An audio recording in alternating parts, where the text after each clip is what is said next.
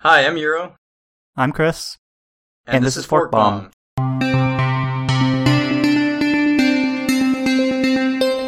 March 27th, 2017. Episode 7. In the beginning. So we have a special guest with us again, Erica Barker, who is who has been my friend since the third grade and has worn many hats from from being a um, a graphic artist to a 3D artist to a web developer to military IT girl to currently doing photography for the rich and famous all over the country. Uh, say hello, Erica. Why, hello. Thank you guys for having me. Welcome. It's good to have you. Hey, Erica. Oh, it's gl- I'm glad to be here. Great. Since uh, since we are doing this as a uh, an intro uh, about ourselves, um, I guess we we're, we're seven episodes in, and we haven't really told anybody what uh, what we do or or how we got into computers uh, or what our first computers were. Uh, to begin with, uh, we figured, hey, seven episodes in, seven's a seven's a great number, so we'll we'll do that. Maybe we should start with where we're at now, currently. Yeah, great. Okay.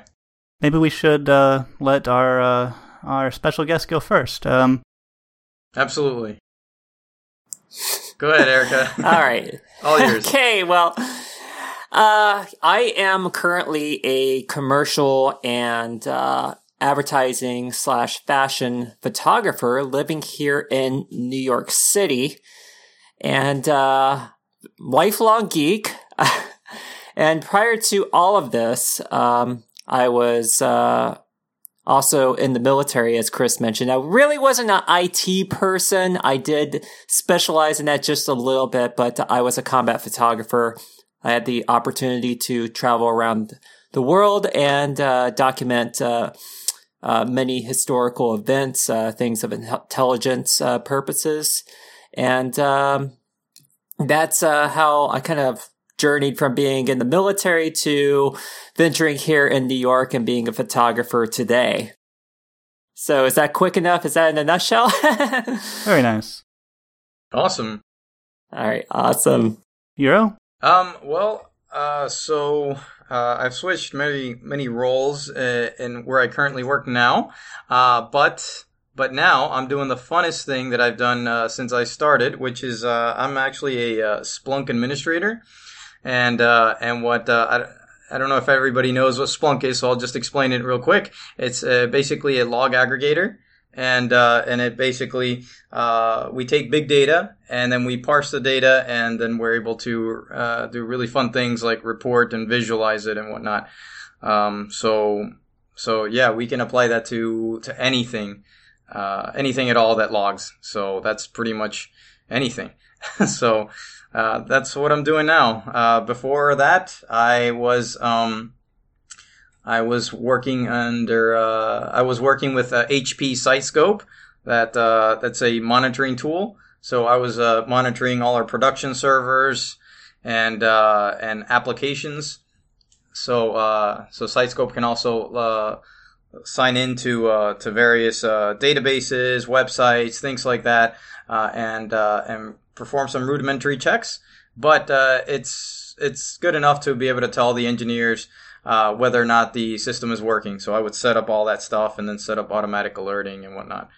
Um, and then before that, I was uh, working in uh, tech support and uh, level two tech support, and uh, I pretty much fixed anything that was uh, thrown at me. So from laptops to desktops to printers, faxes, everything.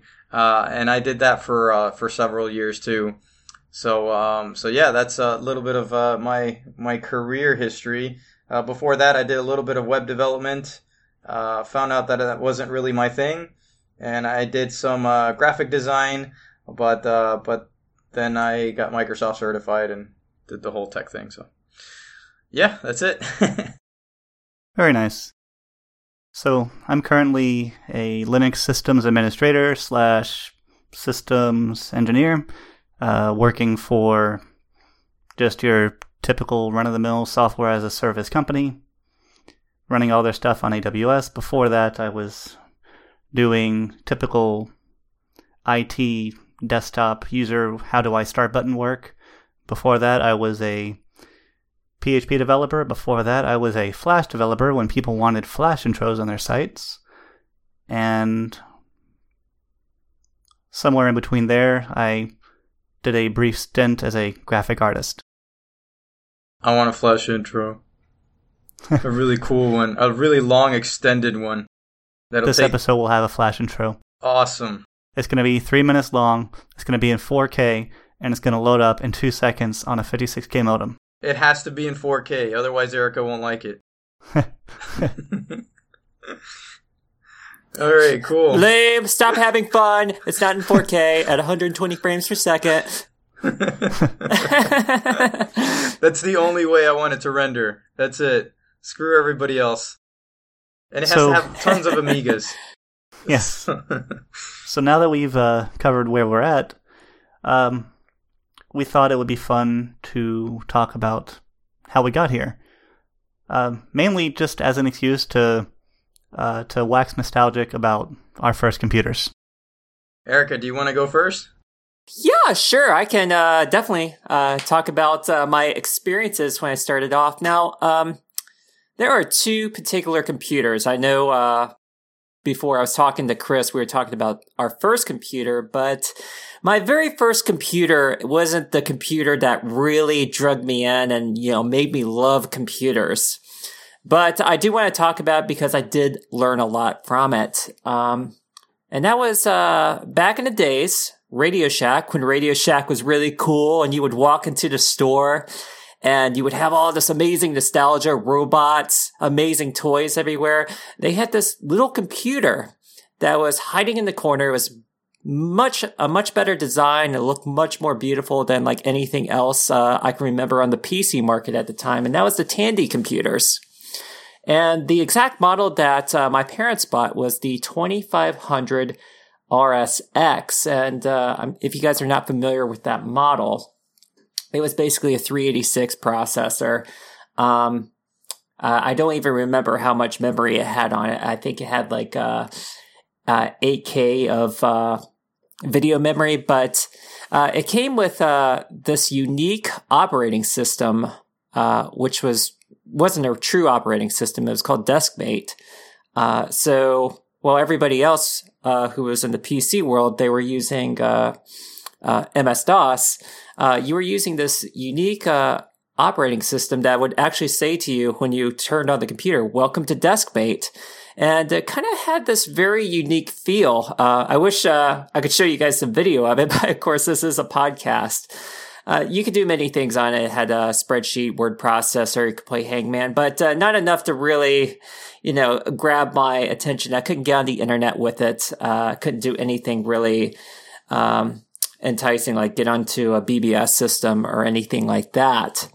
Uh, something uh, that did kind of start getting me into computers was my best friend, who happens to be Chris on this uh, podcast. Uh, he got a Packard Bell computer, and uh, he gave me a copy of uh, this game called Stunts.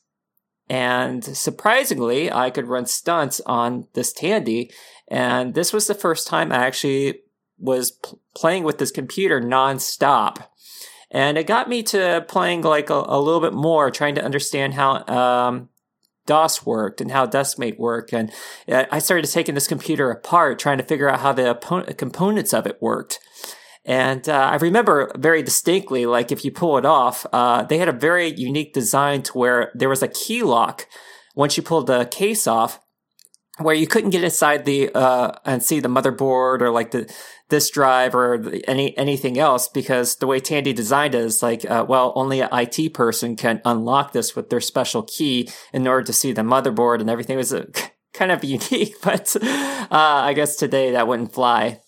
But uh, eventually, uh, in 1995, uh, my parents uh, bought the successor to that, and that was the IBM Aptiva. And the exact model that I had was the IBM Aptiva M50. That was a uh, Pentium 100 megahertz processor. Uh, came with eight megs of RAM.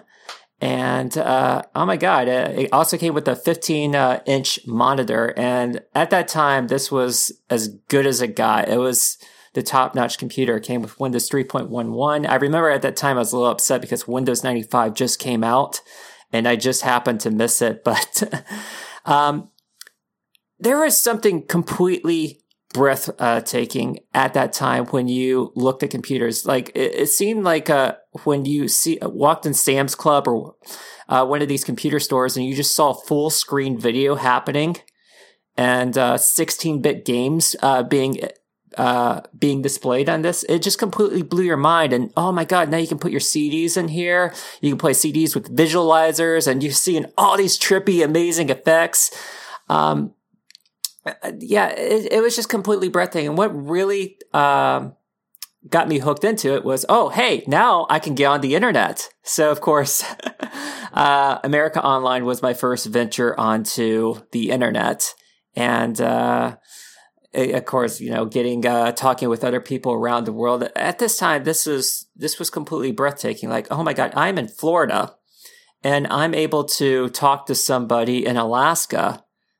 Like, it's no big deal. Uh, and uh, eventually from there, I started venturing out into the internet, wondering how the internet works. Now, when I first started, I was playing around with Gopher. And uh, it, it, was uh, it was very interesting. Uh, if you guys don't know what Gopher is, uh, I'm I'm sure Chris and Euro you can explain it. Chris, you could probably do a better probably Chris, job yeah. explaining what Gopher is. Do you do you want to explain it?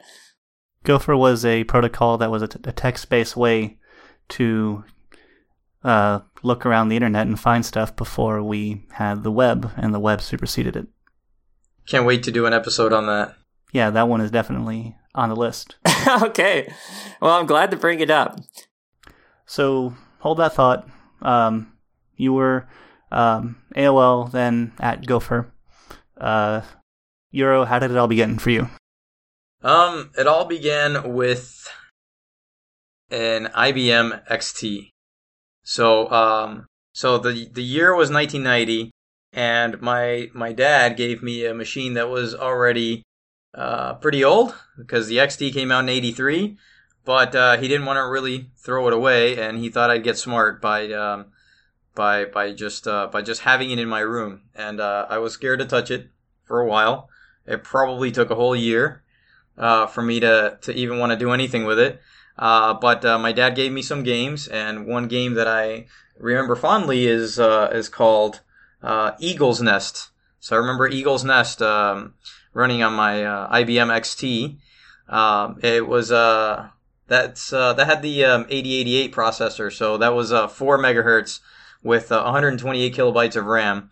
And uh, but I, I, didn't care. It ran it ran uh, Eagle's Nest, and that's all I cared about.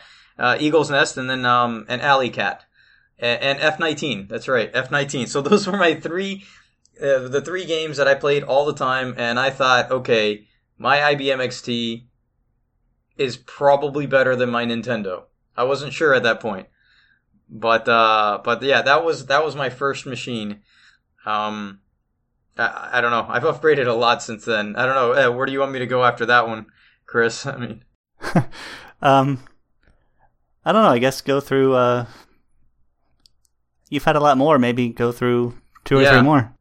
Yeah. Well, um, so I, I, I, I didn't I, like Erica said. I didn't really you know fall in love with with computers or anything like that during that time. Uh, XT was pretty simple. I couldn't really do a whole lot with it. Uh, Eagle's Nest was fun, but uh, but still, um, it was when I got. Well, no, I upgraded. Uh, my my dad upgraded. He always did all the upgrades, and I would get all the hand me downs. So uh, I got a uh, a 286 12 megahertz, four megabytes of RAM, uh, and that was okay but I was able to play VGA games because it had a it had a VGA card and it uh, and I was playing Star Trek 25th anniversary uh, nice. on, that, on that 286. Yeah. Oh, yeah. sexy. yes, yes. It was a fantastic game. Uh, point and click. Um, I think at some point I got stuck and I needed the hint book. But uh, and this was back then when when you didn't go on the internet, you went to the store like uh, like Babbage's or EB Games or whatever, and actually bought the hint book um, to, to to finish it. Uh, I didn't actually get into computers until the third machine I got, and my my grandmother actually bought it for me uh, at a place in Texas, which I always mispronounce, so I might mispronounce it again. Uh, so I think it's called Liuskis or Lewiskis, or I have no idea. But uh, um, I don't even think they're around anymore. They had a brand called Magictronic, and so my grandmother brought me a Magictronic computer. It had a an Intel 486SX processor uh, that was uh, 33 megahertz and 8 megabytes of RAM.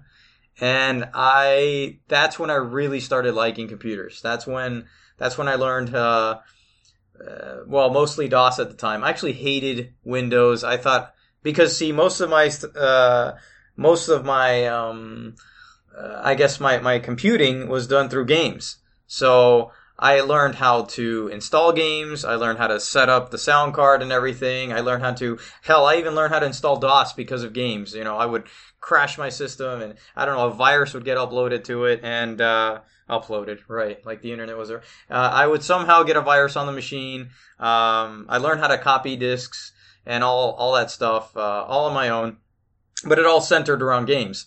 So, uh, the 486 SS, SX was the one that, uh, really, I, I want to say that, that that that was the machine that I that I that I really started to love computers, and I knew that I wanted to do uh, that I wanted to have a career in computers.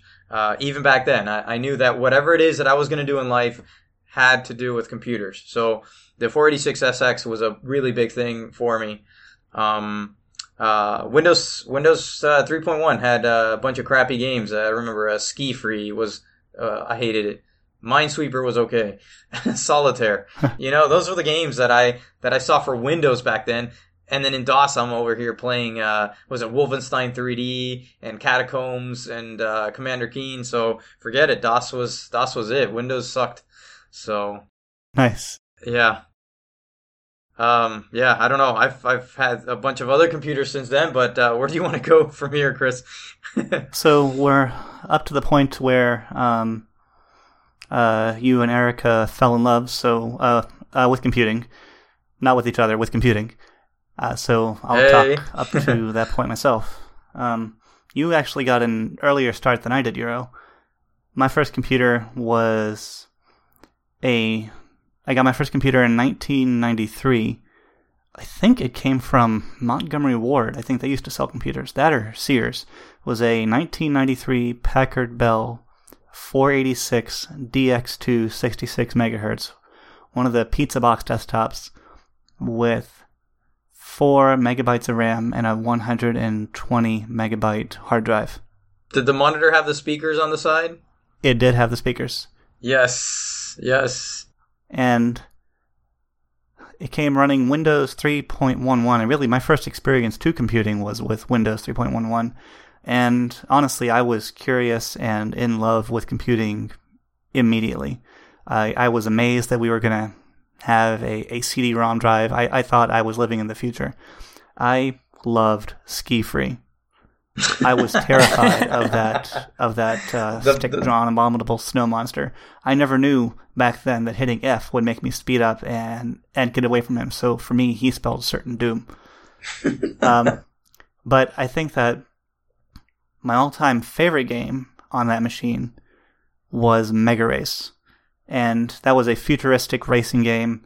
Uh, had a video intro with this smarmy um, asshole of a guy called Lance, Lance Boyle, Boyle. Who, would, uh, who would who would berate you, or it was it was awesome, and I fell even more in love with computing when my best friend Erica got her IBM Aptiva with an Intel Pentium processor that stomped the loving crap out of my 486, and I was jealous and envious beyond all belief.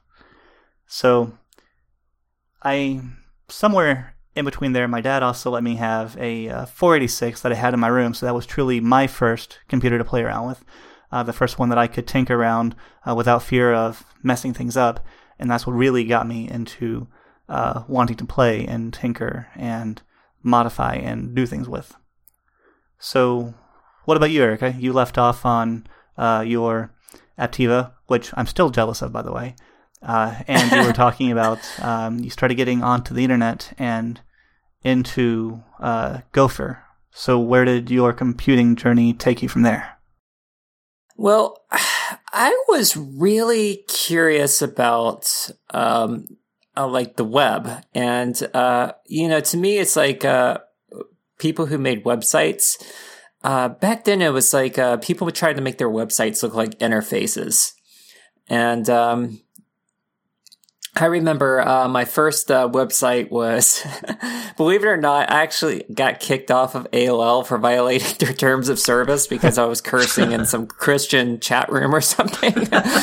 and so uh, then uh, we uh, got a different internet service provider. it was a local internet service provider by the name of Praxis Information Group, which is now known today as Mid Florida Internet. Um, but I I uh, got on and I made the site called uh, AOL Sucks or uh, something like that. Like I forget the exact name of it, and I tried to reduplicate, like make my own version of AOL through a website. I had like all the icons and everything, and I did this all with AOL software called AOL Press. That was my very, very first website. And then I decided to make a website de- dedicated to Chris uh, so I made him like this uh, collective soul Chris's fan page. and, and uh, from there, like I started tinkering more uh, around with it. And the Nintendo 64 came out around this time, and I became a very big fan. And I decided to create a uh, website called N64 3D. And uh, I started to get this nice following. It just had reviews, cheat codes, um, everything. And there was this, these other N64 websites, and I'm a very competitive person by nature. And I'm like, no, I've got to have the best, absolutely the best, as our president would say, uh, Nintendo 64 website out there. And uh, I was competing with IGN when IGN was nobody. Their site was just as big as my, uh, as big as mine at the time. And uh, wow, I should have stayed doing what I was doing. anyways, um, yeah, that's uh, I uh, that's how I got into web design. Um, was just uh, pretty much just tinkering around and just being curious and um, just uh, interacting with other people and loving that interaction. People emailing me, asking me questions, telling me how great my website is. That was really, really freaking cool. So uh, I'll leave, uh, leave you guys off for the next part of this, but that was my big venture into becoming a graphic designer and the artist who I am today. Erica, do you ever use uh, GeoCities?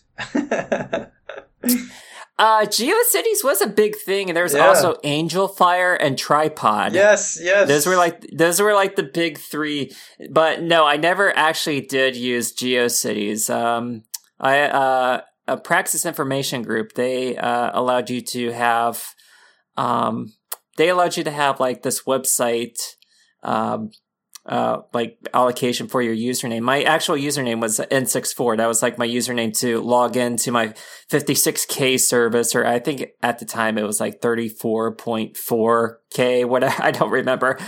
Uh, 32.8, or I, I, forget the exact number, but um, yeah, I was creating my website through there, and then eventually I got my own hosting, and uh, I got my own domain. And back then, to buy a domain, uh, my N64 3D domain costed me seventy dollars. Wow. Whoa. N643D.com. wow. Does it exist? Yeah. Does it still exist today? And this is when Actually, you were I still a teenager. own it. I still own it. That's great. And I've left it with the last design. I need to go in and like fix it because a lot of the pages are broken. But yes, it still survives till today.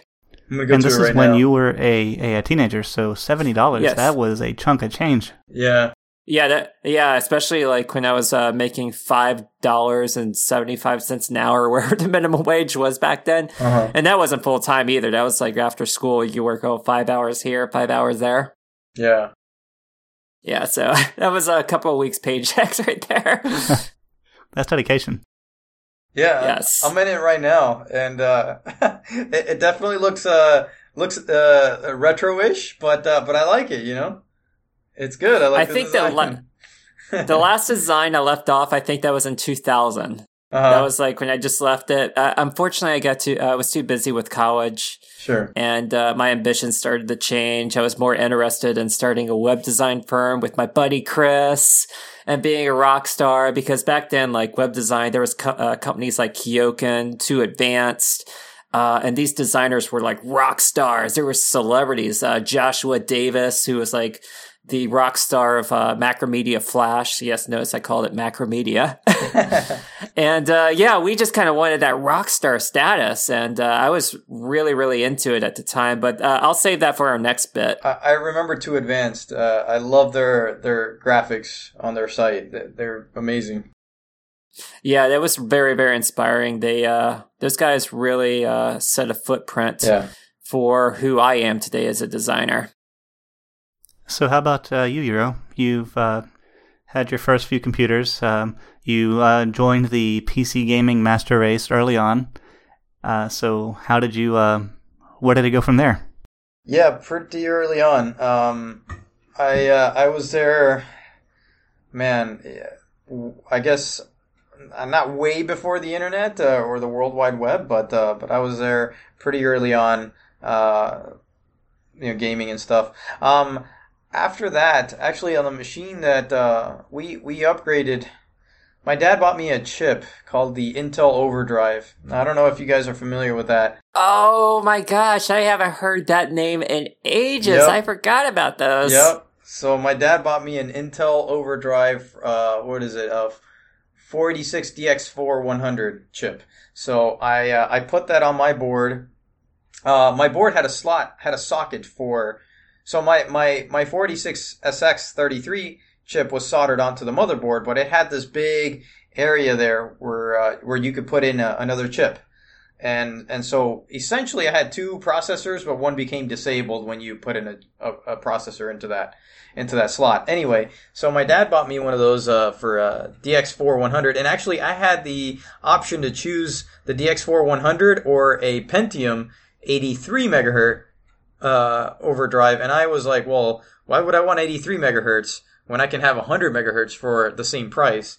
But yeah, one was a Pentium, you know, 586, and the other one was a 486, and whatever. I was a kid and I didn't know, so I knew more was better, and uh, so I got the 100 megahertz instead, and um, and then uh, let's see, uh, I I we I was I was mowing my neighbor's yard to be able to afford the internet because my parents refused to get the internet. They they said they've watched unsolved mysteries and stuff, and that people would go missing because they'd use the internet. So uh, they put the internet at that level where if you immediately use it, that's it. You you go missing. So um so I was uh, mowing my neighbor's yard, uh, and uh, and uh, after you know a few weeks or whatever, I was able to afford this uh, pretty cheap service. Uh, this was back when I lived in Texas, called uh, it's called FlashNet. So uh, it didn't have any portals or anything like that. All it was was uh, you just configured your TCP settings in uh, in Windows, your modem settings, and you just uh, you know double click the icon that your shortcut that you would set up.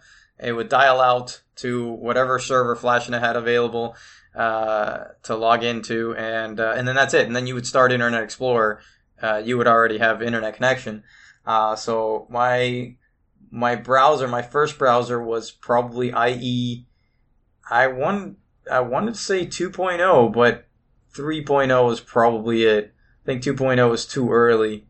Uh, it had the the one with the Windows logo that would fly and the clouds would be in the background flying. That was the Internet Explorer that I used before that big blue E. So um, yeah, and I I uh, I had my my website too. Uh, totally not like Erica's. Mine completely sucked. Uh, I was I was obsessed. Oh, Yeah, mine was terrible. Mine was on uh, mine was on GeoCities using their their uh, their tools. So uh, I didn't know anything. So I would just drag and drop stuff. And so I had a bunch of spinning gifs and you know Yes. yeah, and my website, of course, I was trying to be cool, so I wanted to have the made for Internet Explorer logo in the bottom. So, yeah, yeah, mine was one of those. I had that. I had the counter that you could see how many people had, had been to your site, and uh, so I was I was obsessed with um, Wing Commander back then, and uh, so I started the Wing Commander Cafe, and uh, and I I had a chat room too, which I totally did not build. All I did was I, I took the module from I forgot I think it was iChat or something, and uh, and I, I stuck it on my uh, on my site. I think it was all ran by Java or something something you know some early version of Java too. Um, yeah, yeah, a bunch of spinning gifs and uh, a lot of movie quotes and stuff. Uh, you know, game quotes and screenshots. So that was my world. Hero. Yeah. Uh, I'm curious. Uh, going back to you mowing the lawn, uh, how Yeah. much did you pay for internet back then? So uh, I think it was something like nine ninety nine a month for FlashNet. Oh, Yeah. Um, AOL Wow. I think was nineteen ninety nine, and uh, well, I was doing. Mhm. We were doing the hours. Like back then, it was uh, the hours, and my first AOL bill was uh, eighty nine dollars, and literally freaked my parents out. yeah. Um, I, don't know what to say. Yeah, I, I bet. I bet. my my parents would have killed me too. Um, yeah. they, I I would only use it at night too, so so they could use the phone during the day. I remember playing. Uh, I think it was Descent with a buddy of mine. Uh, during the day, and uh, my parents would try to use the phone, and they, of course, would hear that sound. So they uh, they they thought that something was wrong with the phone line, and so they called the phone uh, the the phone company and all that stuff. And yeah, so that was that was interesting. Uh, I never told them that that's what I uh, that's what I was doing was uh, playing games online, but. Um, yeah, actually, you know what, Erica? That reminds me, uh, and now I'm going all over the place, but whatever. Uh, that reminds me of when I was using bulletin boards back then. I would uh, rack up the uh, phone bill because I didn't know that you had to pay for for long distance connections. So I would just, oh. yep, I would just I would just dial out to Colorado or whatever, and there I was. Oh, all right, getting the latest games and all that on the bulletin boards. And I didn't know that my parents had to pay for that until I hear my dad downstairs. You know, the phone company's ripping us off. So. And then you had that uh, horrible sinking feeling in your stomach when you realized what happened. Yeah, I, I- figured that that could have been probably me doing that because then my dad's like, I don't understand all these calls. I, you know, Colorado, I never call there, and and yeah, I I did. Yeah, so Colorado, uh, Houston. Well, we lived in Houston. Um, yeah, I don't know, everywhere, California, and all that. So. Yeah, yeah, that's uh, that was my venture into into the internet. Uh, so And you never disappeared. Never disappeared, never disappeared. Still here. You are one of the lucky few. So, Uh, how about you, Chris? so for me, it was uh, just fell in love with computing. 486, DX266. Uh, we actually had the DX4 100 upgrade eventually when we upgraded to Windows 95, and uh, there was the extra four megabytes of RAM that we got. Uh, for two hundred dollars, so my sister and I could play the Lion King PC CD-ROM game. Uh, well worth the investment, if you ask me. And I had it. It came with a mouse pad uh, that Yes. I I think I still have. It's uh it's a Mufasa mouse Oh, wow. pad. Yeah. But as far as uh, as far as uh, moving forward in online services, um, I think the first online service we had was Prodigy, and that was very text based at the time. I didn't really get into that, uh, and then after that we had CompuServe, and um, my dad was the one who was playing around with those. But then I remember one of my middle school teachers, or maybe early high school teachers, somewhere in there. Uh, she was telling me about uh, how great AOL was and how she, she really enjoyed it. And Dad wasn't happy with uh, CompuServe at the time, and so I brought that up to him, and we went and got on that. And that was where I really started getting into um, looking around at online services. I was all over AOL, chatting, finding games. Um, it was really fun back then, and I think that was when they were when they were still charging by the hour. And there were a couple of modem speed upgrades in there. I think we I think we went 2400. Then when we went to 14.4, that was a huge night and day difference. I thought uh, it it can never get any better than this. I mean, those those JPEGs slowly loaded so fast. Um, af- after that, I think we had mid Florida internet when back in the age of mom and pop uh, uh, ISPs. And then the real turning point came when my mom got a job with an RV company. And she's not exactly. Back then, she wasn't very tech savvy. And suddenly, she has a job making web pages with this program called Hot Dog, um, which was an early. Uh, early web page uh, site creator tool, and she comes home with 21 floppy disk um, that contained a copy of Photoshop 3.0.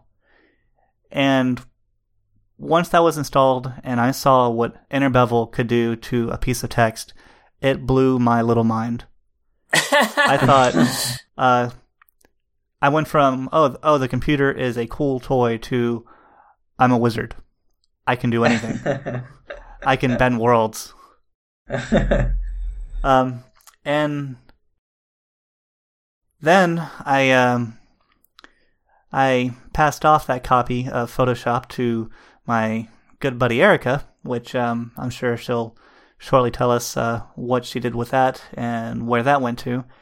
And really, between there and when I got my act together is kind of a blur. I mean, there were there were DOS games. I remember, um, I remember getting into Heretic was a big turning point. That was my first uh, quasi 3D uh, game that I really enjoyed. Oh, and I remember uh, being in middle school and installing um, Wolfenstein 3D on the IBM PS2s that we had in our typing lab, and I carried that disc with me everywhere. I installed it on every single computer I got my hands on. I was always playing Wolfenstein. Um, did it run well on those machines? Yeah, it did. I mean, you have to shrink the screen size a, a little bit, but yeah, mm-hmm. it ran well. Uh, we would use the uh, PC speaker for sound, but uh, back then I thought it was great. So, I I have a, a short story about Wolfenstein 3D. Um, I I actually played it so much that um, and I played it. I think it was one time it was eight or ten hours straight, and um, and then I felt really sick. Um, I I couldn't stop throwing up and everything, and my parents oh. took me to the hospital. They didn't know what was going on. yep. And then then I realized that, or not me, the doctor, and then uh, which told my parents and told myself that I apparently am very sensitive to uh, uh, to like motion sickness stuff. So um, I feel your pain. Yeah, yeah. I I can't uh, I can't do Wolfenstein 3D. There's something about the, the, the gun not moving but the floor moving and the ceiling moving, I don't know, but it, it just does something to me where I can't I can't deal with it. And uh, yeah, yeah, I, that was my first game where I uh, I I would throw up because of that, and now I now I have to take a pill before I, I play anything like that again. Huh. yeah. Yeah. Same. I'm in the same boat as you. Yeah. I don't know. Doom Doom was much better. I think it's the way that the the Doom scrolls the gun moves side to side. I I don't know if it has to do something with that and the frames per second, but with Doom I never got sick, but Wolfenstein absolutely. Huh. Anyway, sorry. Yeah. Good story. So aside from that, um that was really my first exposure to the internet and and inkling of uh, what I wanted to do. That that really got me into uh, playing with making graphics and uh, starting to make basic rudimentary websites, but um, kind of stagnated a bit until college time came around, and I'll talk about that um, on the next go around. What about you, Erica? Well, I need to. I feel like I've been talking and being a little bit of a narcissist here uh, when I was explaining earlier. I need to emphasize how important my best friend Chris Jones is uh, to who I am today. and his mom getting that job at that RV company, um, I never really started uh, to become a content creator, and I would have never became a content creator. I think I was interested in either becoming a psychologist or maybe a computer programmer. Um, but uh, when Chris uh, gave me that uh, program, the first thing he showed me was Inner Bevel, of course.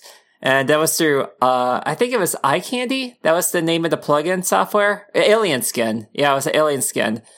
And, um, oh my God, it blew my mind. And the first thing I did was I took the N64 logo in, uh, to Photoshop and I, uh, I did a twirl and I interbeveled it. It looks like absolutely terrible by today's standards. but I was like, oh my God, I'm a god amongst mortals. And uh, yeah, I felt amazing. And uh, I would, uh, I started uh, uh, back in those days. Uh, the bubble jet printers by Canon were a huge hit. It's like, oh my god, you could print like photorealism things on like out of your computer. This is amazing. So anytime I had homework, I would go and like create this cool little graphic as a cover page and then I would put it like on top of my homework. And my homework would be kind of half-assed, but you know, just hoping that the teacher would be like, "Wow, look at these amazing graphics! This is amazing. I'm not going to pay attention to anything else because this is really cool." It didn't really work, but uh, I, I I was kind of proud of my my workmanship there. But uh, yeah, um, if it wasn't for my best friend here, uh, I'm not sure what I would be doing today. uh, thank goodness that his mom got a job at that RV company. But um, moving on, so uh, we both go to college. Uh, Chris uh, ends up going to a local community college uh, in our hometown. And I decided to go to uh, Fort Lauderdale to the Art Institute, uh, which I really wasn't a big fan of. I only did one semester there and I dropped out. And from there, I went to Full Sail. Um, in Orlando, Florida. And I think I just ju- uh, jumped ahead of myself and I forgot to tell a critical part. Can we come back to this co- these college days uh, in just a moment? Yeah. So leaving off here. I forgot uh, that. Remember the uh, Praxis Information Group that turned into Mid Florida Internet? Yes. Okay, so um, I was featured in a newspaper, our local newspaper. I somehow made the front page because I happened to meet Jeb Bush at a restaurant that I was working at. Uh, he was uh, going around and uh, trying to help his brother. Um, he was uh, trying to get donations for his brother, and he came to the Villages, uh, small community, uh, retirement community in Central Florida. And yeah, somehow I'm talking to him, and next thing you know, I become a front page story on our local newspaper. It says, "Look out, Bill Gates, web weaver." Um, and it made me look like a complete rock star. And I felt kind of like, I feel kind of dumb looking at it now because I'm like, oh my gosh, I totally did not live up to those expectations, but oh well, at least I'm comfortable and happy. Um, so that company, the internet company that uh, uh, I was using, uh, they decided to hire me as a web designer. Now, keep in mind, I'm an arrogant, stupid kid who painted my car purple, put uh, two 12s in the back of it. I'm just completely obnoxious. I have no fashion sense whatsoever. and oh, I was just on the front page of a newspaper, so completely egotistical, arrogant, and uh, I, I, wish I can go back in time and just slap the crap out of myself, but uh, oh well, just deal with it. Anyways, I started working for this company, and um, you know, I tell them, I told them like, oh yeah, I use AOL Press, and they laughed at me. It's like, wow, don't use that, uh, or we will slap the crap out of you. And uh, my file organization, file management was terrible. I was like throwing everything from a website. Like I put everything in a root directory. There was no subfolders or anything. it was like god awful design. And even in Photoshop, there was like no organization. I was like naming my files like, uh, uh, graphic one, graphic two, graphic three. And I didn't know that you could save PSDs like layered files. Uh, every time I created a graphic, I would always save it. Uh, I would flatten the image and then uh, export it as a JPEG. But I wouldn't have this saved PSD. I didn't know any better because I kind of just guerrilla taught myself Photoshop. I never had any training or anything like that. So I had this opportunity to be in my uh, this office environment, and thank goodness because I was surrounded by like all these smart IT people who've been in the industry for years and years and years, and they probably laugh at our experience because they're like, oh, oh, well, you know, the first computer I had, I had the punch a punch card, and you know, just like I had to, I had to create electricity and I had to create fire. I'm like, wow, that, that's a pretty hardcore dude. But anyways, these guys mentored me and taught me a lot, uh, and uh, thank goodness for that because uh, that that laid a lot of the groundwork and foundation uh, for uh, the designer that I would become. God, God, forbid I never had like the organization skills and learned like how to actually build a website. I didn't even know what program, um, like what server side scripts were and what, how JavaScript worked. And they taught me and they, uh, mentored me and they kept on like molding me. And I worked there in high school. I was working in high school. I went from minimum wage to earning $10 an hour. I was balling that was how I was able to paint my car purple and afford my 212s in the back and like completely be this very, very obnoxious high school kid. but eventually, of course, we went to college and uh, I want to bring Chris back into the mix. Like Chris and myself, we were always trying to do something. We, we at one point, uh, watched Pirates of Silicon Valley. Yes. Uh, that special on TNT. Yes. Oh my god, dude! I, I was so movie. freaking motivated. I was Me like, too. dude, oh my god, yes. Uh, this is us. I'm like sitting here looking at Chris. I'm like, dude, this is us. This is our time. This is our moment. We're gonna, we're the next Steve Jobs and Bill Gates. We're gonna build a company. And we came out with this idea to build this operating system called Wisdom. Both of us had no idea how to program. Like how we don't even know how operating systems work so we just talked about it we kept on talking about it. But every time we did these meetings like we would do uh, this thing net meeting with uh, these little intel webcams which were terrible at the time. And we'd talk about these ideas like yeah dude we're gonna do this we're gonna do this we're gonna do this. And we just never got around to it. We just kept on goofing off and doing every other things. And uh, then uh, later on when, uh, when i was at full sail uh, we started playing around with different operating systems. Uh, this was, uh, I was playing around with Mandrake Linux and I showed Chris and this was his first time doing it. That was a surprise. Like, uh, he, he played around with it and it's like, oh man, it's really cool. And the interface was really cool. And I had no idea at that time that, uh, you know, this would be the rest of his career and this would be his love and his passion. Hopefully it still is. and I'm not uh, gonna have to stick with my foot in my mouth later on. But uh, yeah, we used to do all these things. We used to do these things called boot camps where we would stay up for like three nights in a row trying to learn like Macromedia Flash and become these rock star web designers or these so ro- the next Pirates of Silicon.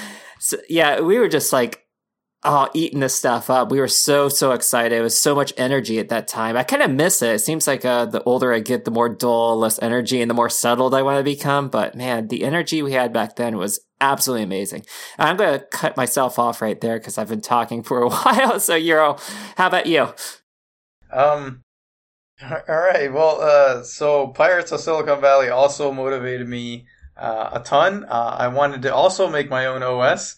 Uh, but I, I didn't really have anybody to uh, to to talk to about it because uh, during that time that they played that movie, we had just moved from from Texas to to Florida, and I kind of left uh, my friends behind and everything. And um, I only Aww. have really one friend that was into computers back then, and uh, and so he moved too. He moved to Arizona, and well, the distance thing and everything. So um, yeah, um, I kind of I did want to start my own OS uh, back then. Uh, I think I wanted to call it Euros or something, you know, with an S at the end, so like Euros.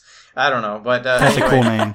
yeah, totally awesome. didn't. Uh, I think it was something like I wanted to have the O the core OS would be would be the back end that would that would just kind of do all the uh, input outputs and everything, but the the GUI was completely customizable by anybody who knew Flash because I thought Flash was the future back then.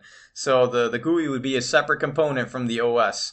So that's the way I had envisioned it. And so the, the, the back end was going to be called Core or Euro, EuroOS Core or something. I don't know. I, I remember, remember, you talking about this. Yeah, it was, it was the Core OS was the back, the, the kernel, you know, and, uh, and then the front end, I forgot what, what that was going to be called. But, uh, but yeah, that was, uh, that was my idea back in the day. And, well, I didn't really know anybody that would code would, would be able to code, and uh, I didn't know how to code anything but in Basic. So actually, Visual Basic at the time. So um, and my my coding was terrible. I was making like word processors or something, and so yeah, that uh, that never came to be. Um, that was totally not where I wanted to go. Um, I wanted to. So, so uh, I actually after after I found out about the internet and everything, uh, and then and then um, shortly after we moved to we moved to Florida. Um, I met a friend of mine who was uh, my friend for a while until he passed, uh, Greg. So um, I was uh, we met in, in chemistry class and uh, and I we just happened to be sitting together and he gave me his card. And you know what kid in high school in like 10th grade would give you their card, you know? And he had a website and he's like, go to my website. It's a, it's good. It's a, it's, you know, I do movie reviews. So, uh, okay. So I went on to, uh, I think it was a GeoCities website. Uh, so I recognize the GeoCities on there. I'm like, yes, my home. And, uh, and his was called, uh, Movie Rave and he would go and review websites. I mean, I'm sorry, movies and he would give it. Uh, I remember instead of being thumbs up, he would give it Zippos up, like the Zippo lighter. And so, um, nice. Yeah, yeah, he would. Uh, he, and and I think uh, the the that it would go from one Zippo to five Zippos, five Zippos being the best, and um, and he would he would talk about it and, and review the movies and everything. And uh, what amazed me was that his skills were better than mine. I mean, I didn't really care much about reviewing movies or anything like that, but his website totally looked better than mine, and I was like, wow, this guy knows. You know, he, uh, I, I'm not, uh, I'm not as talented as he is. His website is uh, totally better. So I, uh, I proposed to him that I would make his graphics if, if he would be like the designer, and then we would have uh, multiple sections on the site. It wouldn't just be movies. We would also review. Um, like music, uh, you know, CD albums and stuff like that. So, um, so from then I started actually learning Photoshop, uh, uh, doing the be- bevel thing and all that cool stuff. Uh, I would put shadows on everything, and um, um, I was doing the graphics for for Greg's site, uh, and um, and actually this this actually goes into another venture that we did. We decided to uh, that movie rave was it was cool, but you know we we wanted to get into some other stuff, so we kind of got into some questionable parts of uh, you know internet and uh, you know wares and all that stuff, uh, which we you know hey we were we were kids you know back then we we didn't know, so um, you were you were borrowing. I was borrowing absolutely. So um, we didn't know. We were just some poor kids in, in high school and uh, had no idea what was going on. But uh, we definitely liked uh, Napster, and we thought that uh, sharing stuff on uh, on just Napster wasn't wasn't fair because what if you weren't sharing the the song at the time? Then uh, then you needed to find it somewhere else. So we decided to also share the song on our site, and yeah. So um, we we had that and we had our forum where people would request songs. And uh, and then people were requesting uh, kind of you know it, it was kind of popular. I mean it wasn't anything crazy but you know it, it, was popular enough to where in our high school people knew about it. You know and, and some people online because you know we were on what excite and alta vista back then. Um, what what is it? Uh, another one that we were on lycos and, and all that yahoo um, so, so, um, uh, where was I going with this? Oh yeah. So we borrowed one of the, one of the software to make a, um, like a professional looking form. This was before PHP or before, uh, Greg and I got into PHP. And so we were kind of using a form and the form company found out and they sent us a cease and desist letter and so we freaked out and totally took our site down because we thought the men in black were going to come. And, uh, and then, um, I think Greg, Greg stayed up all night reading up on something called, I think he called it Shittimal, but I think what he meant to say was SHTML. And then late, and then later on he was started coding in Python.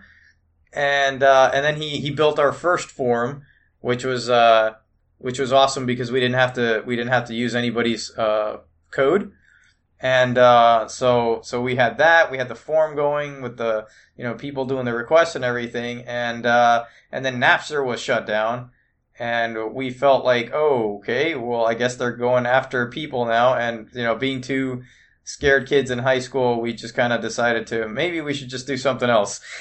so um, we uh, we decided to start another site, which was I kind of wish we had stayed that course because our idea was um, to make an online dating site that you would have to input your school name and you would be matched up with people in your class and everything. So uh, it was a lot like Facebook back then. You had to put in your school name, you had to be affiliated to a school, uh, you create your profile and everything. And we called that site hotcollegedate.com.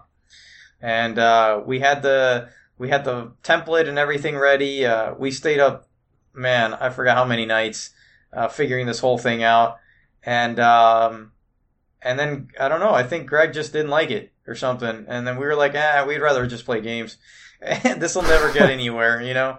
And then a few years later, Facebook came out, but uh, whatever. So uh, yeah, that was uh, that was my experience with uh, you know, in, in this was this was high school um, before college because because actually, Chris, I met you in in my later college, like my second half of college. Yeah, yeah, in my in my four years. Mm-hmm.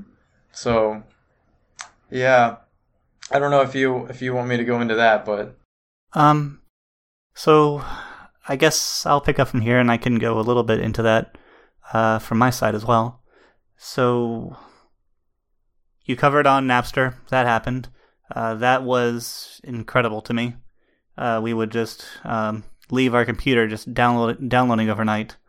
Um, I think that the computer we had before I got into college was an ah geez I forget what it was.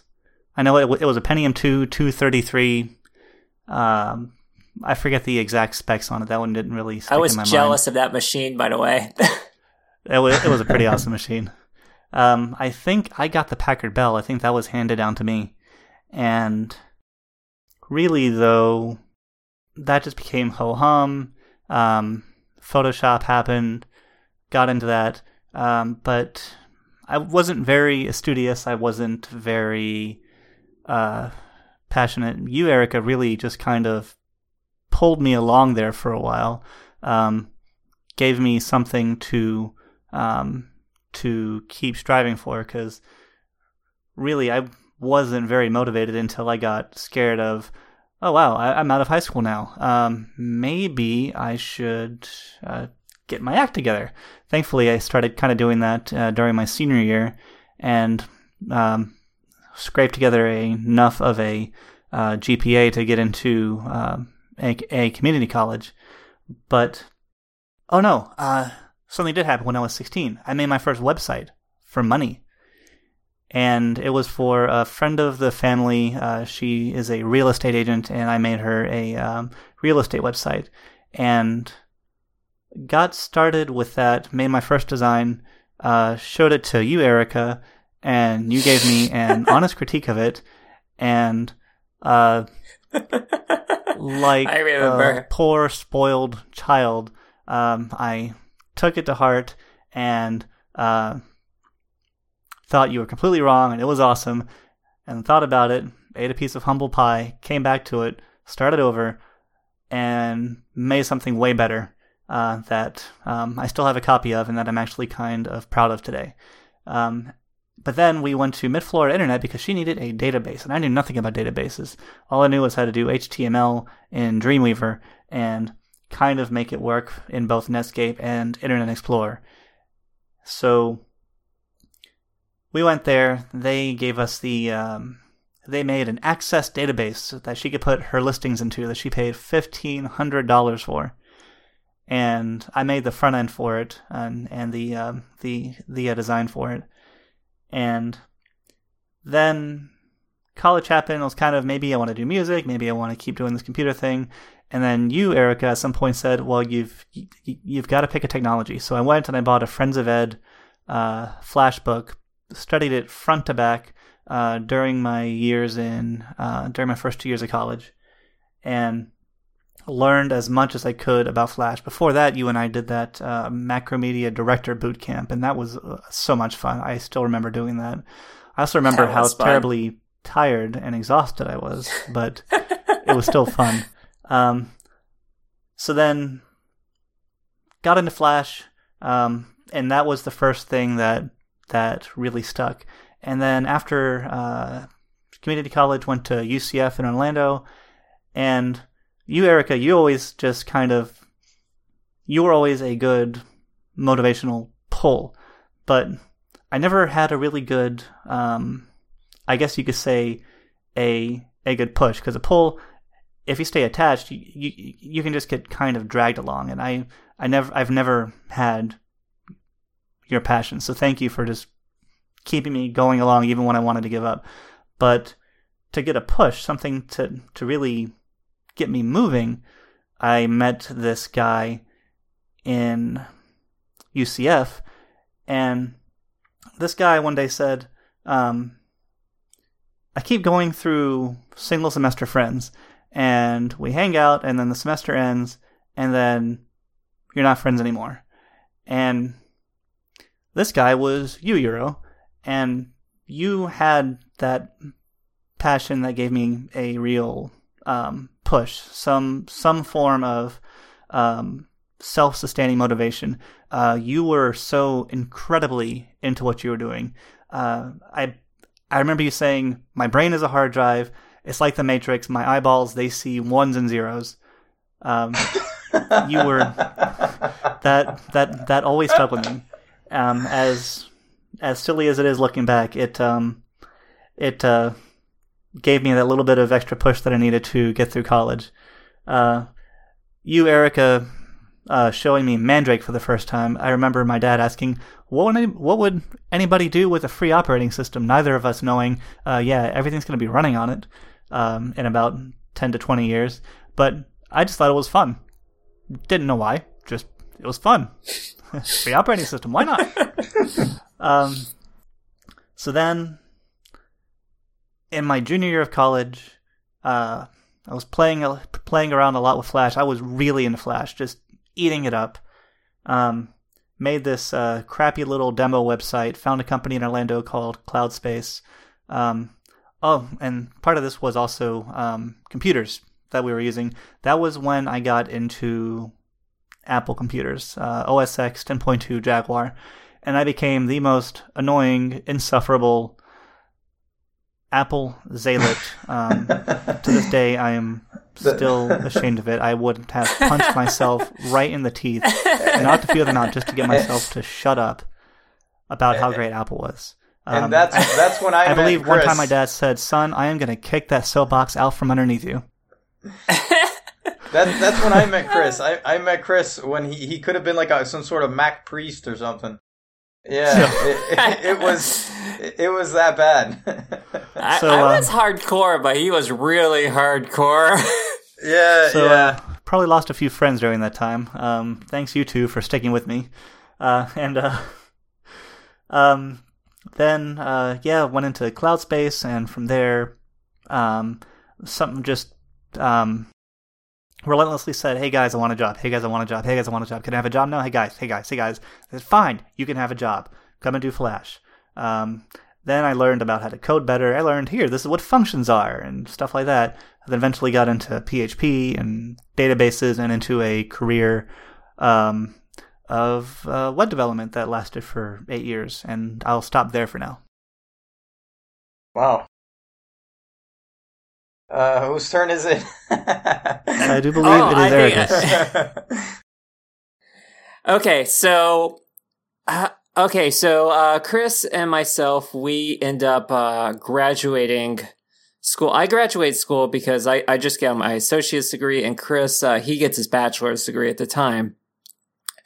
And uh, we eventually become roommates. And you know something I have to say about Chris is Chris like was super focused.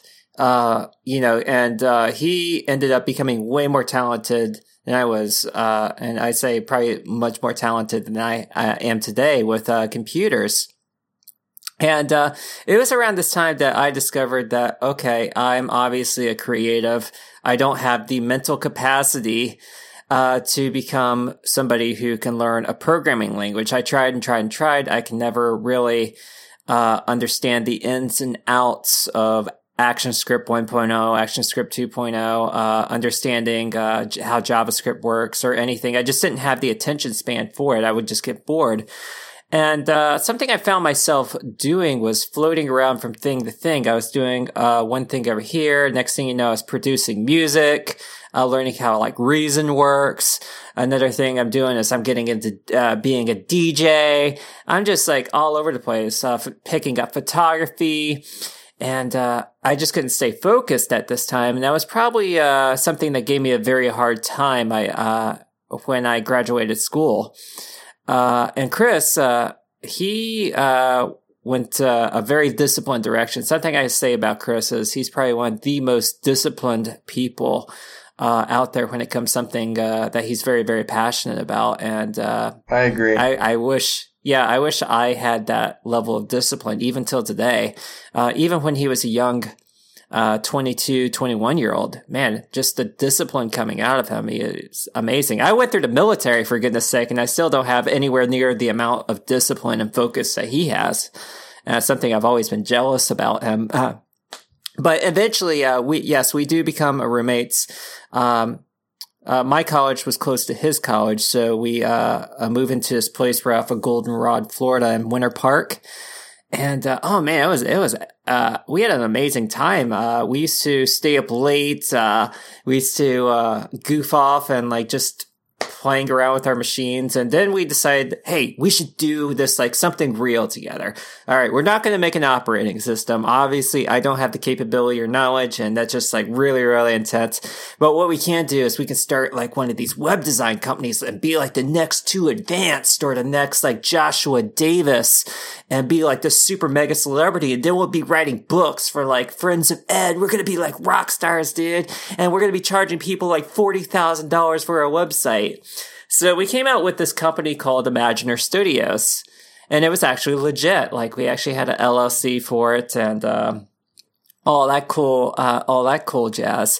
And uh, one of the problems that we had was, um, well, actually, I'll, talk about the problem later. Uh, we we kept on revising it and revising it and revising it. Eventually, like um, the final version that we came out with was amazing, and uh, it was a little bit cutting edge. Um, compared to what everybody else was doing. We had this uh, custom audio mixer that Chris programmed himself. I came out with the ratio and I came out with like um, the I came out with the music for it, which was basically you're just holding down like a, key, couple of keys on the keyboard and oh you get this cool sounding like wave synth. Um, and uh, you know, it, it, was really, really a, a, pretty neat. We had a really good time doing it. We would always create the next version. I think I was coming out with the next version of Imaginer Studios like every four months. I would just revamp it, coming out with different graphics, uh, trying to get better and better and better. And that was kind of like one of my downfalls. So not being successful as a freelancer was I was just so focused on having the best looking website as a web design firm that I really didn't focus on other clients. And then when we did get clients, uh, you know, I uh, wasn't fast enough because I would sometimes put our Imagine Studios ahead of their needs, and that's that was like a big no-no when it comes to uh, web design. And uh, you know, we did get some uh, pretty bad clients as well, and uh, it was during this time like I, I, I started losing my passion for web design. Um, and uh, I just uh, had, all of a sudden like ActionScript 2.0 comes out and everything's just completely different. Flash is completely different, and the standards are starting to rapidly change. And oh man, I just I, I just couldn't stand it. Now Chris, on the other hand, he was learning server side uh, scripting and JavaScript stuff that was not changing. But on my end, uh, as a uh, interface uh, designer, everything was changing, and it was just driving me crazy. And um, it got to the point where I couldn't hold a job because I was a little bit arrogant and egotistical, and uh, you know, I just uh, I couldn't keep up. I just couldn't keep up, and that was uh, one of the reasons why I joined the military. Was uh, I just uh, I, yeah, I couldn't have any focus, and I wanted to get my I wanted to get this focus that Chris had. I wanted to be more disciplined, like Chris. Uh, I wanted to be uh, a much better designer. I wanted to be this rock star, but uh, it seems like around this time, like uh, I just could not get a hold of myself. So in the military, uh, I started picking up photography a lot more and taking a lot more photographs. And uh, from this point on, um, I get very, very passionate about uh, just being a graphic designer. Screw the web. I'm not doing any more of that coding anymore. I'm going to just be a graphic designer. I'm going to do compositing. I'm going to do photography.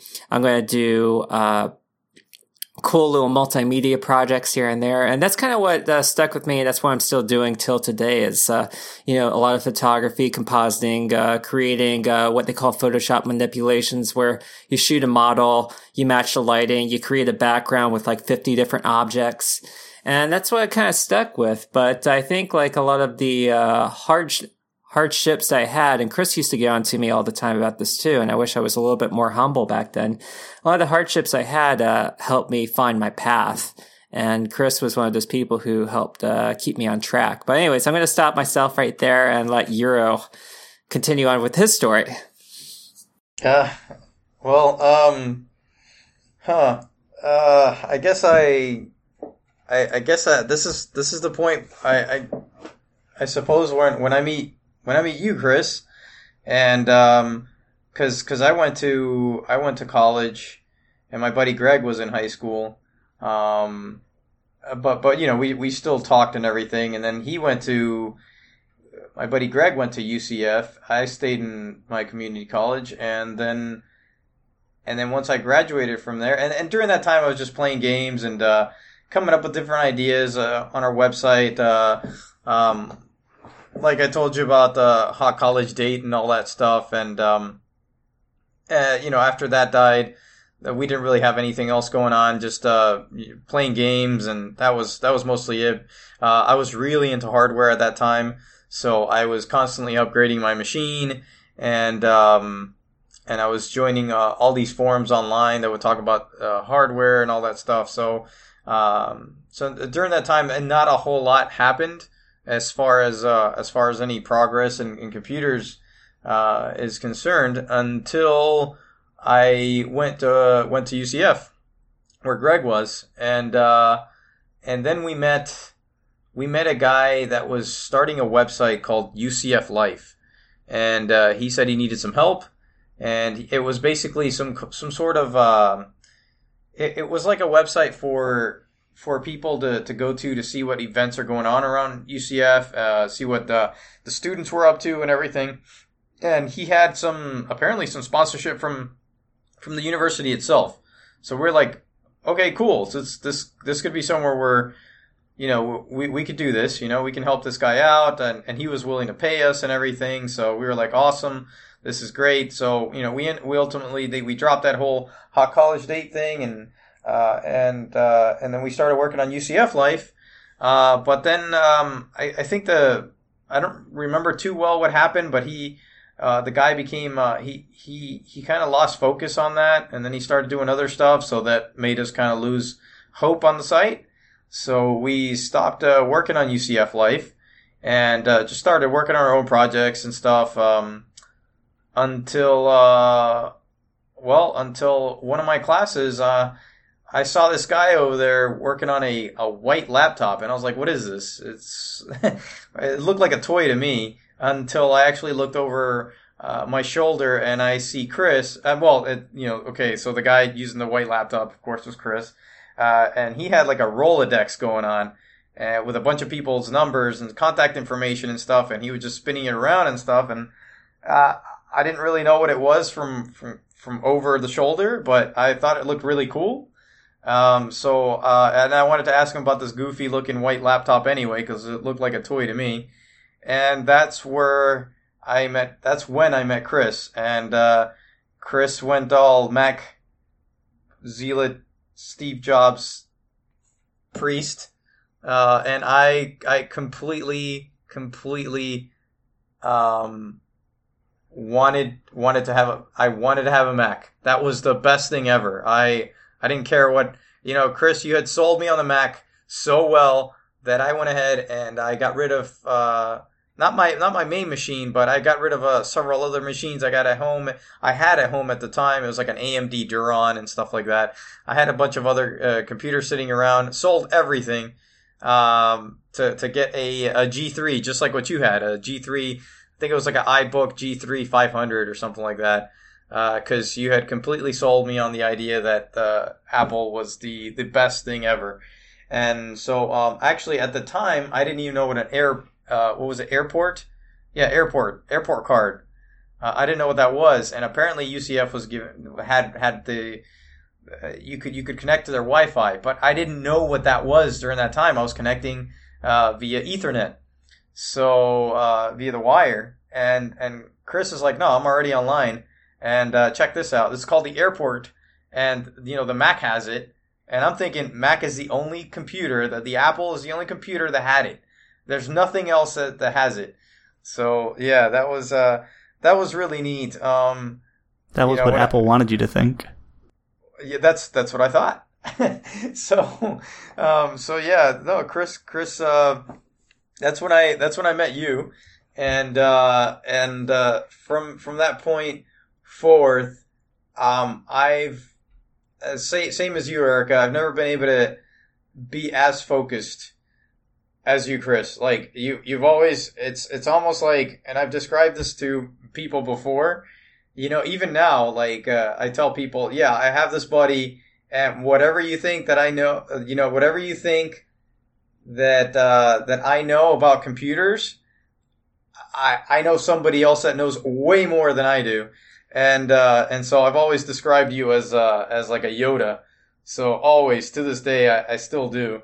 So um, yeah, that was, uh, and I absolutely agree with that whole semester friend thing. Uh, uh, I thought uh, I definitely thought you were going to be one of those semester friends where we hung out, you know, one semester, maybe two, if that, and then that was it. you're my I, only friend. You're my only friend from college now, uh, uh, because of that. Yeah, yeah, same here. I don't know. Um, I I knew some other people through through Greg, but then. Um, you know that whole thing happened, and and so then I, I kind of lost contact with everybody, um, except through Facebook and whatnot. But uh, but yeah, no, not not you, Chris. Uh, we we definitely uh, uh, we we had that, that that one moment where we you know we, we knew we knew of each other, but we, we weren't really talking a whole lot. And I'm I'm definitely glad that uh, I, I don't know if it was just retro computing or something like that, but something that that uh, kind of brought us back together. And then we decided to do this podcast and everything, and uh, it's just been fun ever since. But uh, but well, I'm, I'm, I'm glad you you need a space for a while. You had a rough time. You disappeared yeah. to Russia. You yeah. came back with um, your lovely wife, uh, Katya. Yeah. Um, you know, pe- people people need their space once in a while. Yeah, but uh, but I'm I'm glad uh, I'm glad we're doing this again, and uh, it's it's it's really fun, and uh, yeah, man, uh, it's uh, and actually, Erica, for me, I saw your website a long time ago in Imagineer Studios, and that was like whoa, I, I am not, I am not worthy. You know, I'm not. when I saw your graphics and everything, uh, I was looking at our stuff, and uh, we had a lot of technical stuff uh, going on in the background, but our our front end completely didn't look anything like what you had. Your stuff reminded me of like 2Advanced, something that was really far out there, and I was I was just like, whoa yeah, uh, to me that stuff is just just awe inspiring. So uh, yeah. So um, you were in. We were talking about uh, yes, you being in college, um, and I think you were starting to lead into how you got to the uh, career path that you're on today. Yeah. Um. So uh, I started working at a. Uh, I started working as a teacher, um, like a teacher. Uh, I was teaching Photoshop actually at the time, Photoshop and Illustrator. Uh, right. Uh, actually, I graduated uh, from UCF, and then I became a teacher. Um, I, w- I did that for a little while, and um, Chris, I'll never forget when you told me that uh, it was the whole uh, people people that can't uh, they teach something like that. I forgot how the how the whole saying went, but it was people that don't do teach or something. And I was like, I quit. so uh, I, I I quit being a teacher after I think it was three months or something like that that I was doing it. I realized that uh, that I wasn't really getting anywhere. I didn't really want to do it. It wasn't um, I wasn't into it, and so I quit. And uh, I was looking for a job for uh, a little while. I mean, uh, a guy st- right out of college with barely any experience. Uh, it wasn't that easy to to find uh, the job that I wanted but I did find a job um, working as a um, like as a as a designer, as a magazine designer uh, f- for Orange County, and uh, I was uh, taking pictures of all their housing projects and everything, and putting it all together in InDesign and, and creating that that uh, publication for them. Uh, I did that for a while. That was fun. That taught me a lot about photography and uh, design and all that stuff. I got to use some of those Photoshop skills and everything, and then I felt like, wow, I'm actually doing. Uh, I'm not just teaching. So uh, I did have to take a pay cut though to do that. Um, you know, but it was it was a lot more fun, and I didn't really owe anything to anybody. Uh, I think I was even living at my parents' house. Yeah, I was living at my parents' house at the time, so I didn't really owe anything. I was just making money. Um, and then I started. Uh, um, then then I just decided that um, that I wanted to go back to my hardware, my hardware days. So I got a job as uh, tech support um, for one company, and then I went to another company doing tech support, and ulti- ultimately I moved down to uh, Fort Lauderdale uh, doing tech support, and that's kind of what brought me down here was uh, just just doing tech support and uh, doing you know going from job to job. Um, you know, people that would uh, I would see the prospect of oh okay I'm getting paid more and I have a career path so I'll go there and so that's kind of what led me led me here even though I've kind of shifted from tech support uh, that's that's what brought me to where I am uh, today. That's quite a jump to go from um, dealing with users to um, to specializing solely in in Splunk. Yeah, yeah. Um, I didn't. Uh, after so many years of dealing with users and uh, user issues and um, you know hardware and everything, actually the the I from from the job that I switched to to other jobs that I would switch, I would always get closer and closer to enterprise. And so until where I work now, which is purely enterprise, I had to deal with uh, you know Dell Enterprise Solutions, HP Enterprise, and things like that, where I wasn't just working on just laptops and whatnot. I was actually working on on servers, on uh, you know, on telephony, you know, Avaya systems and everything. So that I gradually shifted over from from just doing user end stuff to more server centric uh, things, and uh, and not having to um, be directly customer facing. So that led to that, which then led me to completely move out of the that customer sphere and move into just uh, you know like actually monitoring the server side.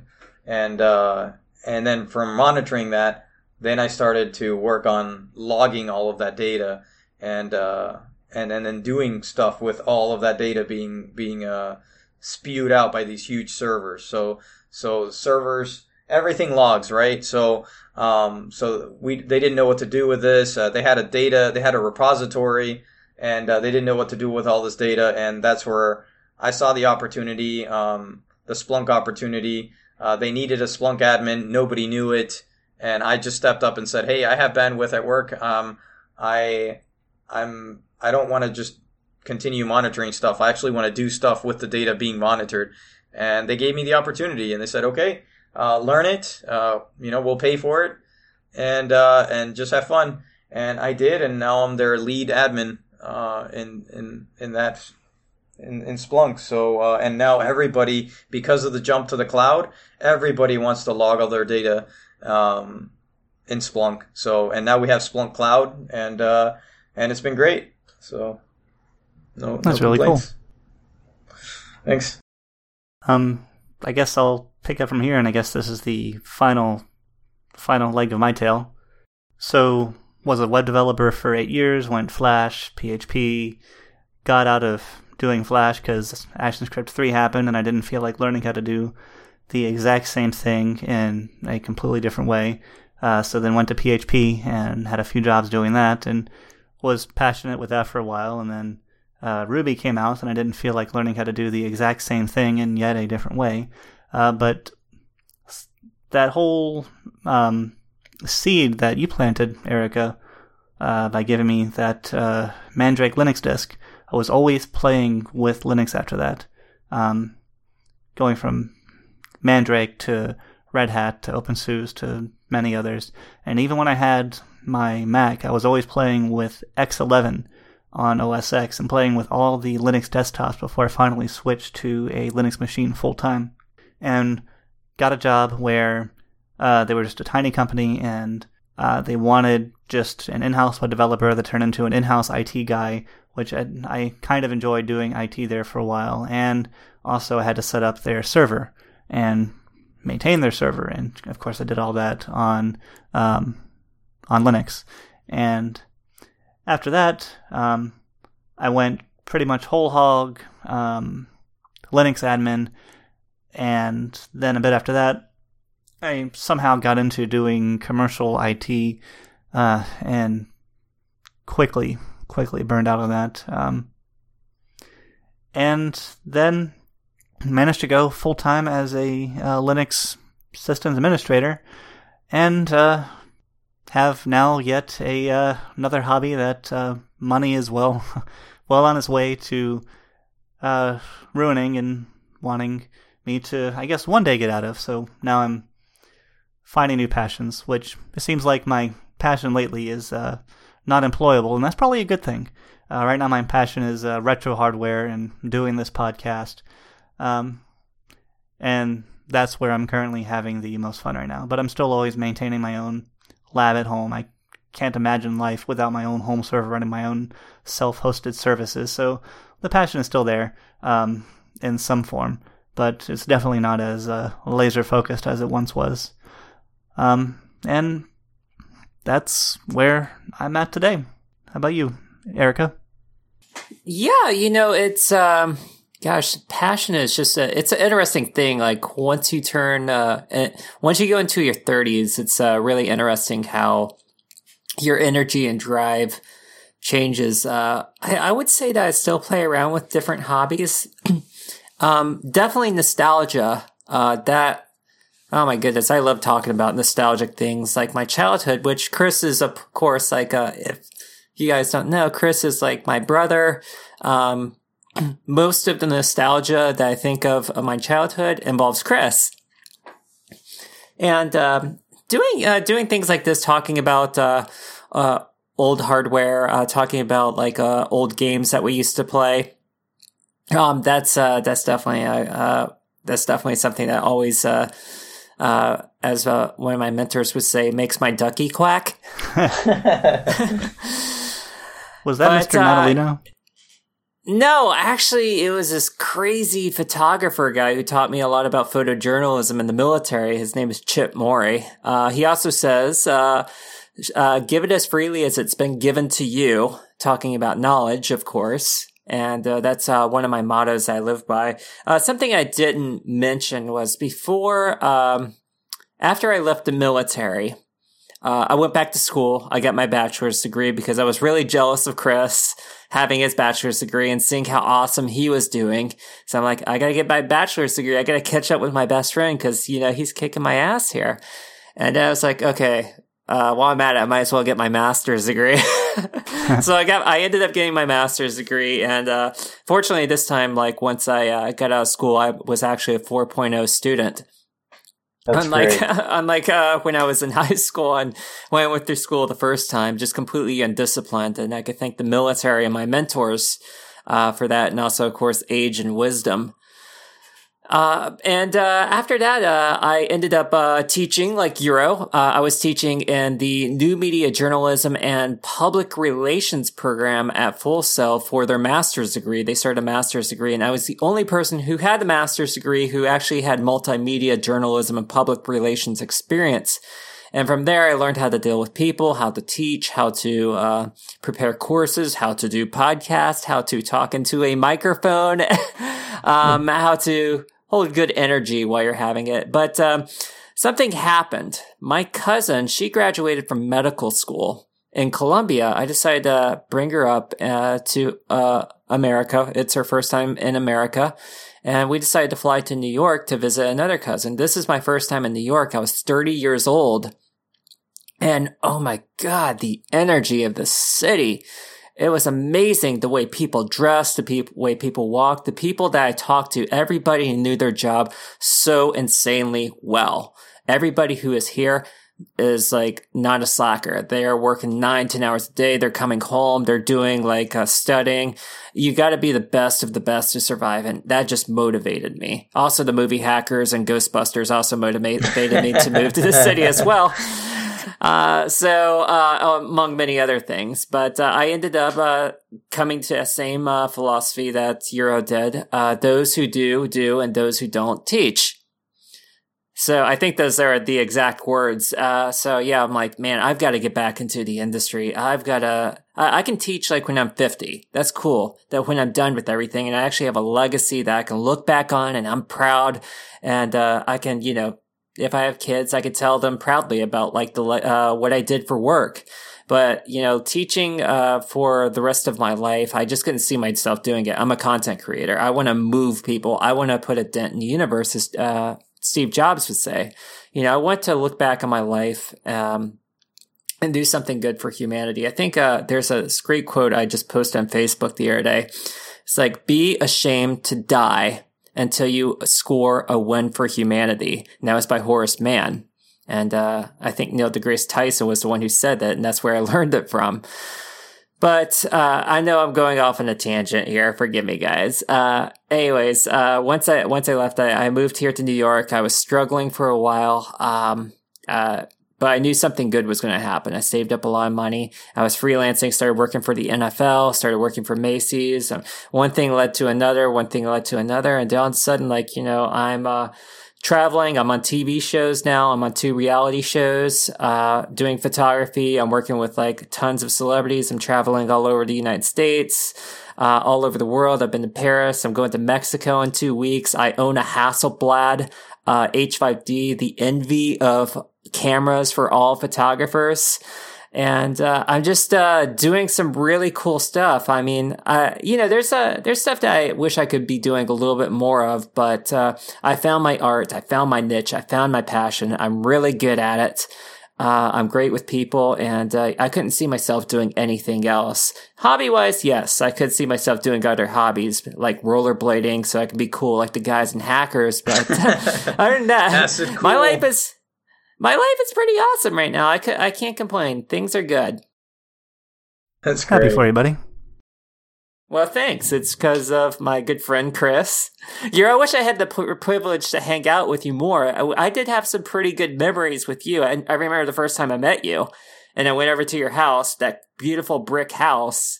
Oh, and yeah. I went into your room. Yeah. And you had like I think you had a uh, G3 tower there. Yeah. Like yep. The, I remember yeah. G4, yes. Quicksilver. Oh, yeah, G4 Tower, forgive me. And uh, yeah, I just remember like you doing all these cool things. I'm like, oh man, I want to be like Euro. and I remember talking to you through Facebook. Uh, yeah. And uh, you're telling me like uh, uh, one of your jobs, you're like, oh yeah, I, I, I just do tech, technical support and I read Wikipedia all day. I love my job. I'm like, dude, that sounds awesome. I want to read Wikipedia all day. Yeah, yeah. And you seem really happy. Uh, I feel kind of bad because we had that long disconnect as well. Uh, but you know, I can see, I can see that why you and Chris are really, really great friends. You guys have a lot in common. You actually have more in common with Chris than me, me and Chris. I think like Chris is the yin and I'm the yang. We're like so completely different, but uh, man, our friendship is like tighter than uh, tighter than cement. well, uh, I'm glad that uh, that this uh, that this podcast uh, has been able to get us all to come together again. And uh, absolutely, Eric, I I totally wish that uh, we had we had all hung out more often together. Um, uh, to me, I, I, had always, uh, you know, like in, in, your graphic realm and everything, I had always put you up on this pedestal, and I was like, oh. it was almost like your graphics and stuff were like untouchable, you know. So, so yeah, oh, but, no. but uh, that's sweet of you. but I definitely, uh, I'm glad we're doing this now. You know, uh, yeah, it's never too late. So uh, I'm glad, I'm glad we're we're able to, to do this and, and share these experiences and, and whatnot. And, and I mean, I, I, definitely would like to do this more often uh, with all three of us. So that would be great.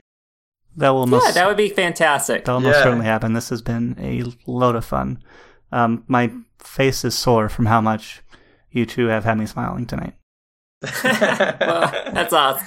Uh, but but yeah, absolutely. I, I think um, I, I, think we should we should do this more often together. Uh, that that was fun, you know. Uh, and, and, you know what? I mean, uh, who cares if we're in, if we're in different uh, uh, I, I, guess different um, what is it different realms of uh, computing and, and doing different things uh, we can we, we can always find something to, to uh, for us all to to talk about together so there's overlap and they're all compl- complementary it works yeah. out Eric, I hadn't talked to you in a in a long time, and the first time that I that I when I saw your post about building that badass machine that you built, I was like, oh, I have to say something.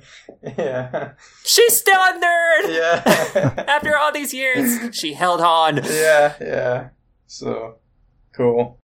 I think that's uh, I think that's the conclusion of our tale so far. Uh, what do you think, Euro? Is um, is uh, that the end of this podcast? Yeah, uh, that's uh, that's where we're at now. That's uh, we'll see where, where life takes us. Um, I I think uh, I think I think we're going to continue growing and uh, continue continue doing more things. So uh, so I'm excited to do another one of these in a in a couple of years. You know, so to see where, where, we're at. Yeah, yeah, we should um, do this every yeah. once in a while to see where we're at in life. What so. about you, Erica? Is there anything else you? What about you, Erica? Is there anything else that you want to add? Well, I was wanting to share a story about how back in the my days we used to put an onion on our belt. But I'll share that for another time. A little Simpsons joke for you guys. um, but uh, yeah, yeah, this is uh, this has been great. Uh, I uh, I think my story's been told in a nutshell, the story of our friendship uh, as well. And I think it'll be kind of nice to reflect and listen to this maybe 30 years down the road. I think so. Yeah. Well, then, uh, that concludes um, episode seven of the Fork Bomb podcast. Um, thank you, Euro. Thank you, especially very much, Erica. Um, this has been incredibly fun. Yeah, thank you, Erica. Absolutely. Uh, thank you guys for having me. It was uh, definitely an honor and uh, definitely a lot of fun. Good night, everybody. One, two, three, four. And then I would like put my hands on my hip, like you know, I had a fucking cape behind me.